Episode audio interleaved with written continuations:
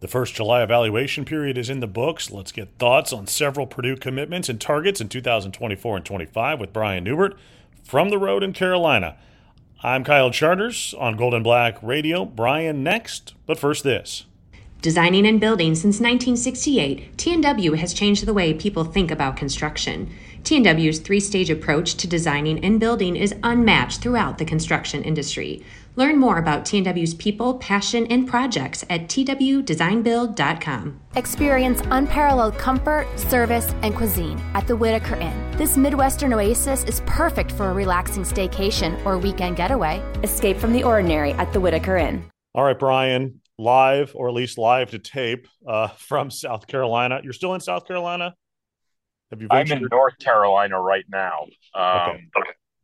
I'm wait. Uh, I'm killing time by the airport in Charlotte, but the South Carolina border is not far from here. So I've been weaving in and out, in and out of the Carolinas here for the last couple days. um, right now, I'm outside of Wendy's where I was. I was killing some time this morning, and the woman in front of me in line ordered a uh, a leg and a wing. I think she thinks she was across the street at at Bojangles, but uh, got a look from the employee. It was it was uh it, it was pretty funny. well, if you're on the road long enough, you have good stories to tell. I tried to remind you of one that apparently didn't involve you, uh, but it definitely involved me. Uh, we'll have to get to the bottom of that one. All right. Uh, I think that was one of your fear and loathing trips that you just perhaps uh, crowd driving. Before we get too far off track, which we already are, let's talk a little bit of uh, basketball recruiting. Uh, you were down uh, for reasons other than just the Bojangles and the Wendy's in South Carolina for the Adidas yeah. event uh, down there to watch some Purdue commitments and targets. Uh, let's talk about a few of those, uh, Brian, at least a couple of them that you got a chance to see. Jakari Harris, uh, the Purdue target. maybe you didn't get to see him quite as much as what you had hoped. he uh, hurt an ankle there late, didn't play in the last couple of games, but obviously sort of Purdue's here a number one uh, remaining target. Is that fair to say in 2024? Yeah, I'd say so. They've got three offers. I three offers that I presume to be live offers. Purdue doesn't kind of mess around with the whole committable, non-committable thing. Obviously, obviously, sometimes the numbers take care of that for you but uh, they've got offers out to Jakari Harris, Travis Perry, Trent Burns, and I think that of those three, Jakari Harris is the most of what Purdue needs right now. Obviously, they, they need another guard here to go along with Raleigh Burgess, uh, Kanon Catchings, and Jack Benter, and I think Jakari Harris, you know, is is different enough from Travis Perry where I would give Jakari Harris the nod in terms of need, uh, when you look at what Purdue has and what Purdue doesn't have, I would say Jakari Harris gives Purdue a little bit more of a different element than than Travis Perry would. So I don't know if they have those internal conversations in terms of who they want more, but they have obviously liked Jakari Harris and Travis Perry both for a very long time and would be willing to take both, I think, if they're able to hit the jackpot and get both. That's a big ask, and uh, uh, but they do like both those guys. But I think personally, my opinion is that is that Jakari Harris is the should be the A one guy because just his toughness, his defensive mentality, uh, coupled with his ability to, to make threes, he's a big time shooter too. Uh, it's just a really rare combination and something that could kind of kind of fill in some gaps on this roster moving forward, especially defensively. If you can get a defender like I think Jakari Harris can be and not sacrifice shooting or offensive skill, I think that's a guy that should be very, very uh, highly coveted. And I think that's where Purdue is with him right now. They're in so in so deep with him and they're in such a good position with him now. I, I, I think they've just got to get this guy at this point. I think I've read that you you've characterized him as a pretty physical guy for his size. Yeah, well, he's a big kid too. It's not like he's you know small. Uh, right. He's all of six four. Uh, uh, he's long. He's strong. He's physical. He plays physically. Uh, he really buy, he really buys into defense. He really uses his body well. He's really good at shedding people. Um, he's not the quickest or fastest guy, but he's got some quick twitch to him uh, when he's going after steals and when he's he's he's kind of uh, kind of badgering ball handlers, things like that. He's he's a physical specimen, man. He's he's he's listed at 190 pounds, but if you told me he was 210, I wouldn't bat an eye. Um, he's listed at 6'4. If you told me he was 6'5, I wouldn't bat an eye. Not that there's that big a difference there between 6'4 and 6'5, but he looks bigger and he plays bigger uh, than he actually is. Uh, you just, Purdue hasn't had many guys like him who are, are just that bought in defensively on the front end, that competitive um, I just think he could really, you know, I was having this conversation the other day with somebody, and I said, you know, back in whatever year it was 2014, 2015, Dakota Mathias was like a shell of himself. He was so, his freshman year was so sideways because of that illness. But when he was yeah. on the Purdue was a better offensive basketball team just because he was out there, just because he was so such a savvy offensive player that just having his mind out there, just having his his his savvy out there made Purdue a better offensive basketball team. I think Jakari Harris could be that sort of guy that when he's out there, just his mentality, just the way he plays would make Purdue a better defensive basketball team beyond just simply his responsibility. I just think what he does defensively is something that could that could elevate Purdue from a, a team wide perspective. Yeah. You saw Burgess play too. Uh, speaking of guys who are shells of their usual self, he's coming back from from the injury. But what impressions did you get uh, of seeing the the Purdue commitment back in action?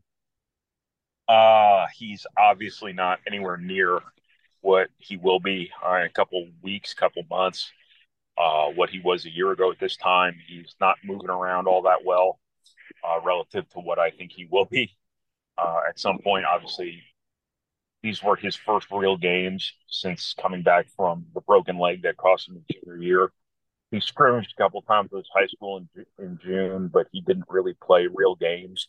So these were his first like four real games uh, back, and um, that context in mind, I thought he played really well. I thought he he shot the ball really well.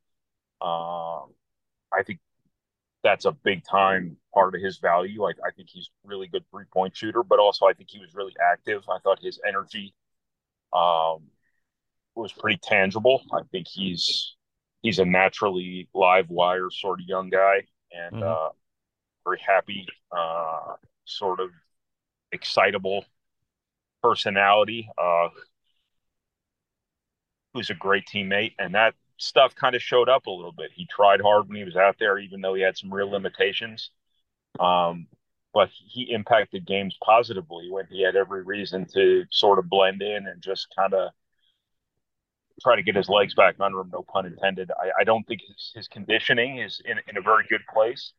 Um, understandably, uh, but I think in a couple of weeks, you're going to see a very different player. And by the time his junior season rolls around in Cincinnati, you're going to see the player who earned all those national offers, uh, and not by accident either. I think, you know, Purdue's got a pretty good player here. The thing is, you know, they're, they're, they're they recruited him as a forward. Um, it's going to be interesting to see how that works out for him at Purdue in terms of being a four or five combo. Personally, I think he's he's better suited to become like a stretch five. Um, but he has played forward uh, for his Indiana Indiana elite team quite a bit, and he's played next to Flory Bidunga, so he, he knows how to play next to another great big guy. Um, It's just a matter of where his best matchups are going to lie offensively and defensively at the next level. But Purdue recruited him as a forward. They're going to give him every chance to play forward. Very similar to Caleb Furst. Yeah. I think they're similar players. I think they're very similar uh, categories of player moving to the next level. And um, I think Burgess is bigger. And I think he's a little bit of a better shooter at this point because he's got experience doing it. Caleb Furst didn't have to shoot threes in high school. Um, yeah. He did sometimes, but he didn't have. It wasn't part of his deal uh, for his high school team. He also never had the experience Raleigh Burgess has playing next to another really good big guy. Uh, Furst did play next to some good big guys in, in, in grassroots, but nobody liked Flory Bidunga, obviously. So um, I think Burgess is a nice player, fits well at Purdue, uh, or should fit well at Purdue, and fits well in the composition of this class. Um, I, I, I, just yeah. think what I saw this weekend was a fraction of what he'll be in a couple weeks. As you mentioned, Purdue would take a couple of guards. Uh, obviously, they have one spot, but they could oversign. Travis Perry would be uh, one of those possibilities. Where does he sort of fit in the picture? Uh, he's a tar- he, I mean, he's the same way he has all along. He's a priority for Um, yeah. I personally think he's more of a secondary ball handler, combo guard than he is a pure point guard. I think a lot of coaches, a lot of college coaches are starting to realize that as well. Um, at some point, you know, um, you have a lot of guards. Um, there's only so many minutes to go around, but Purdue's willing to take both of those guys. I, I, think that's a function of them being in so deep on both of them. I think Purdue's in a pretty solid spot with Travis Perry, as are some other people. I think Purdue's a clear leader for Jakari Harris at this point. Um, Purdue will take them both. If this were a situation where Purdue was just starting all over again, just starting from scratch here, in this pursuit for guards. I don't know if they would be in a situation where they'd want to take two more guards here the rest of the way. But when you get this close on good players, you've put a lot of time into and you really like, um, you don't want to have to walk away from one of them. So I, I think should things shake out a certain way for Purdue, they'd be willing to oversign to take both of them. I do think Matt Painter will be open to oversigning every year. Uh, I just think that's good business nowadays because yeah no idea what's going to happen with your roster.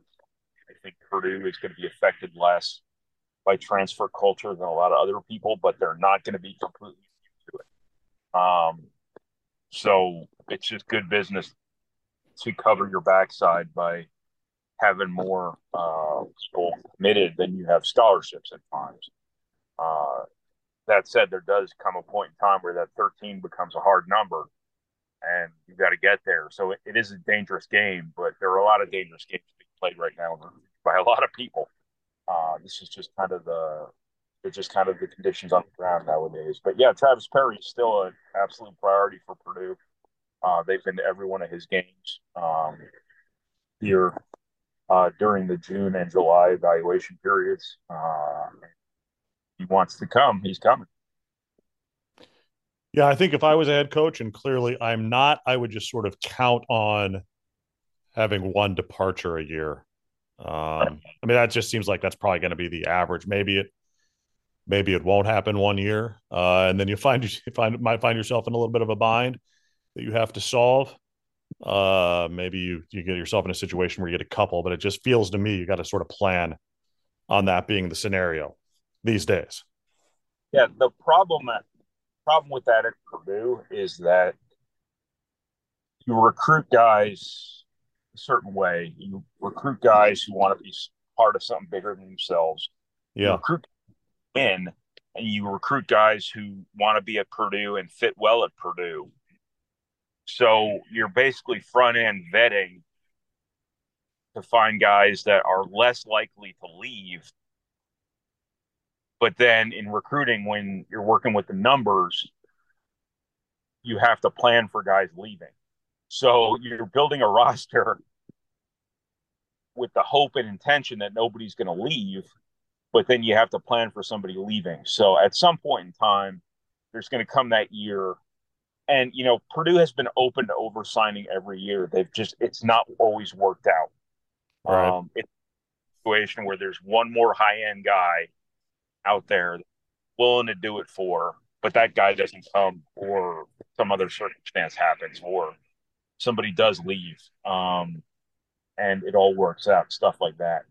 But there are scenarios where that year comes where you get the guys you want in recruiting and then nobody transfers and then what happens yeah. um, now i think purdue's had enough nba guys here lately uh, where there were some things you could always plan for like i think they knew as soon as Jaden Ivey got to campus that they weren't going to have this guy right. know for, for more than two years i think you know, they knew pretty quick with Zach Edey too that hey, this, this is a guy who's probably not going to be here for four years. Um, I don't want to. I, I, I don't want to say out loud the possibilities moving forward here, but there are going to be some guys coming in the program here who are going to have opportunities to be NBA players if they do what they're supposed to do when they get to campus, if they pan out, if, if they understand how to be productive right away, to do the things that can make them successful right away. Um, so I do think Purdue's been things have kind of worked out in that regard. But at some point in time, you know, this is a dangerous game where if the best case scenario happens in recruiting, but then the worst case scenario happens with your roster.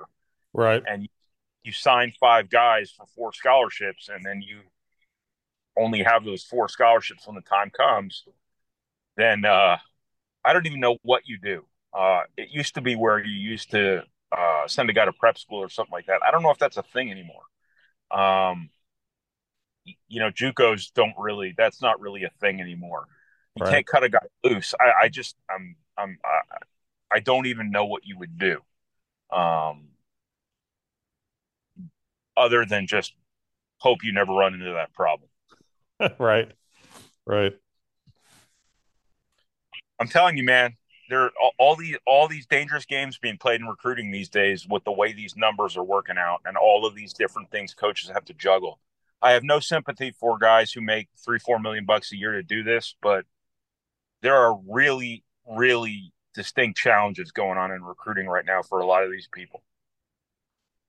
Yeah, and a lot of it is all new, and that that, that makes it uh, that makes it very challenging. Um, I mean, I've I've always looked at it from a baseball pers- baseball recruiting perspective, where they have 11.7 scholarships, and you're trying to you're trying to juggle those things and guys coming and going with the draft and and all of that. I mean, it it it has sort of become that way now. Not that it was ever easy, but but in in basketball and football recruiting, where yes, you have uh, more scholarships, but you've got guys coming and going, and yeah. uh, at all times of the year.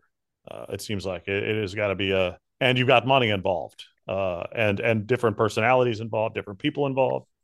Uh, it it has to be in just incredibly complicated, more complicated even than it was ten years ago, and it was pretty complicated then. Oh, it's it's exponentially more complicated now than it was ten years ago. Yeah. Uh, one of those uh, perhaps complications uh, is that uh, Purdue will Purdue will want to take a big man at some point here in the next couple of years. Perhaps one of those possibilities is, is Trent Burns. Uh, the Texan got an offer uh, from Purdue in, in, 2024. Uh, so he's you know another one of those that, that has been offered here in this recruiting cycle. Uh, what are your thoughts on on that and Purdue looking at him? Yeah, I was hoping to see him this week. I was going to go to the Peach Jam and see him, but his team, I kind of got here a little bit late, and then his team wasn't playing on the day I was planning to go down there. Uh, so I never got to see him. Uh, just a kind of a uncommon deal for Purdue. It's very rare for them to just offer a guy that they haven't seen very much in person. Um, which almost especially with the scholarship crunch going on right now at Purdue. Um, it's just surprising. Uh, he must be really good. Uh, yeah. he's also not really, uh, from what I understand, he's not like a true center. He's kind of like a big, skinny jump shooter, hmm. um, which is obviously something that has that has has tremendous value nowadays. Uh, the way the game is going, but that's also not the way Purdue has been playing the last couple of years. He has really he has put an emphasis on you know quote unquote ultimate size, and I don't necessarily mean that Trent Burns doesn't fit that because he's like seven two, but because he's not that he's not that you know um, that dump truck that Purdue typically has parked in the lane. Yeah. Uh, so I was surprised by all this. I don't know uh, where Purdue's going to fit in there. He officially visited Purdue in June right away. Uh, I know he has some academic uh, interests that align with what Purdue has. Um, other than that, I I don't really know a whole lot. Other than you know Purdue is going to have to have another center here, either in this class or the next class. Uh, they have one scholarship in 2025, and they're obviously in the scholarship situation now in 2024 that they're in. So uh, if this is the guy, you know, you filled that need, but you you filled it with a player who's not exactly your prototype. That doesn't mean you can't win with a lot of different types of guys. I mean, right. when you look when you look at what Purdue's had at center here the last 10 years, those are very similar sorts of players. Isaac Haas, Zach Edey, AJ Hammons, Caleb Swanigan. But you can still go back to Carl Landry, JaJuan Johnson. It's not like Purdue's got to have that seven foot two, 250 pound guy. It's, it's, they've shown they can do it with all sorts of different guys. And, you know, it seems like Trent Burns would certainly be a, that different sort of guy. Yeah, I mean, the team that was uh, within within what tenths of a second of the final four had a had a had a different guy uh, in Matt Haarms than some of the other guys. Though he was tall, he was a certainly a, a different kind of player. Let's yeah. uh on the far end of Main Street in downtown Lafayette, you'll find East End Grill, industrial and classic. Which, the restaurant is built like a steakhouse, but handles like a bistro. We'll have only one East End Grill's menu includes right creative starters, simple uh, chops, salads, that, burgers, uh, fresh fish, and steaks, and, and the signature shrimp and grits. The staff prepares every item from scratch and emphasizes simple meals that incorporate fresh, local, and seasonal ingredients. A warm and inviting dining room features a cozy bar that includes a great selection of craft beer, inspired cocktails, and a robust and expanding wine list. Whatever your entertainment needs are, a cocktail at the bar, dinner with family, or a special event in the private dining room, the energized and attentive staff is here for you. East End Grill in downtown Lafayette, welcome to our table. When it comes to land sales, it pays to have experts in your corner. AcrePro Midwest Farm Group is your local farmland specialist. With decades of experience in Indiana agriculture, no one knows the market better. Whether you're doing a 1031 exchange or simply buying and selling farmland, your local AcrePro agent will walk the land with you and ensure the deal is done right. Visit acrepro.com or call 765 775 6502 and talk to your local land expert today. Again, 765 775 6502. At Purdue Federal Credit Union, it's about a relationship. A relationship that goes where you go, wherever you are in life. A relationship that's committed to free financial wellness resources, lower fees, and innovative digital banking solutions. Because we believe in people helping people. Let's build your financial future together. Purdue Federal Credit Union your trusted financial partner for life. Federally insured by NCUA. All right, Brian, 2025. Uh, tell me exactly what will happen. uh, I can't imagine winding up with only one scholarship in that class. Yeah. Uh, that's just not how things work anymore. I know that I just outlined kind of the contradiction that is, you know, Purdue recruiting for retention on the front end while also having to plan for for attrition. But it's just I just can't imagine them only having one scholarship class. Um, that said, you know they have to move forward like they only have one scholarship in that class, and that means that there's going to be some damn good players you know, who under normal circumstances Purdue would be all over, who they just can't do anything with. Yeah. Um, because you can't recruit somebody in good faith when you have no offers or you have no scholarships to offer. And kids tend to know that sort of stuff. And, you know, Painter um, tends to be honest about that kind of stuff. Uh, to his credit, but also to his to his, his detriment at times. Um, I'll give you an example. Braylon Mullins at Greenfield Central is a kid who's playing right now like a really, really high end shooter and kind of offensive player. Under normal circumstances, Purdue would be all over this dude. Yeah. Um, I don't think they can even recruit him right now because you've only got the one scholarship, and that scholarship, as of right now, has to go to the front court because you need your next four man, or you need a center. Yeah.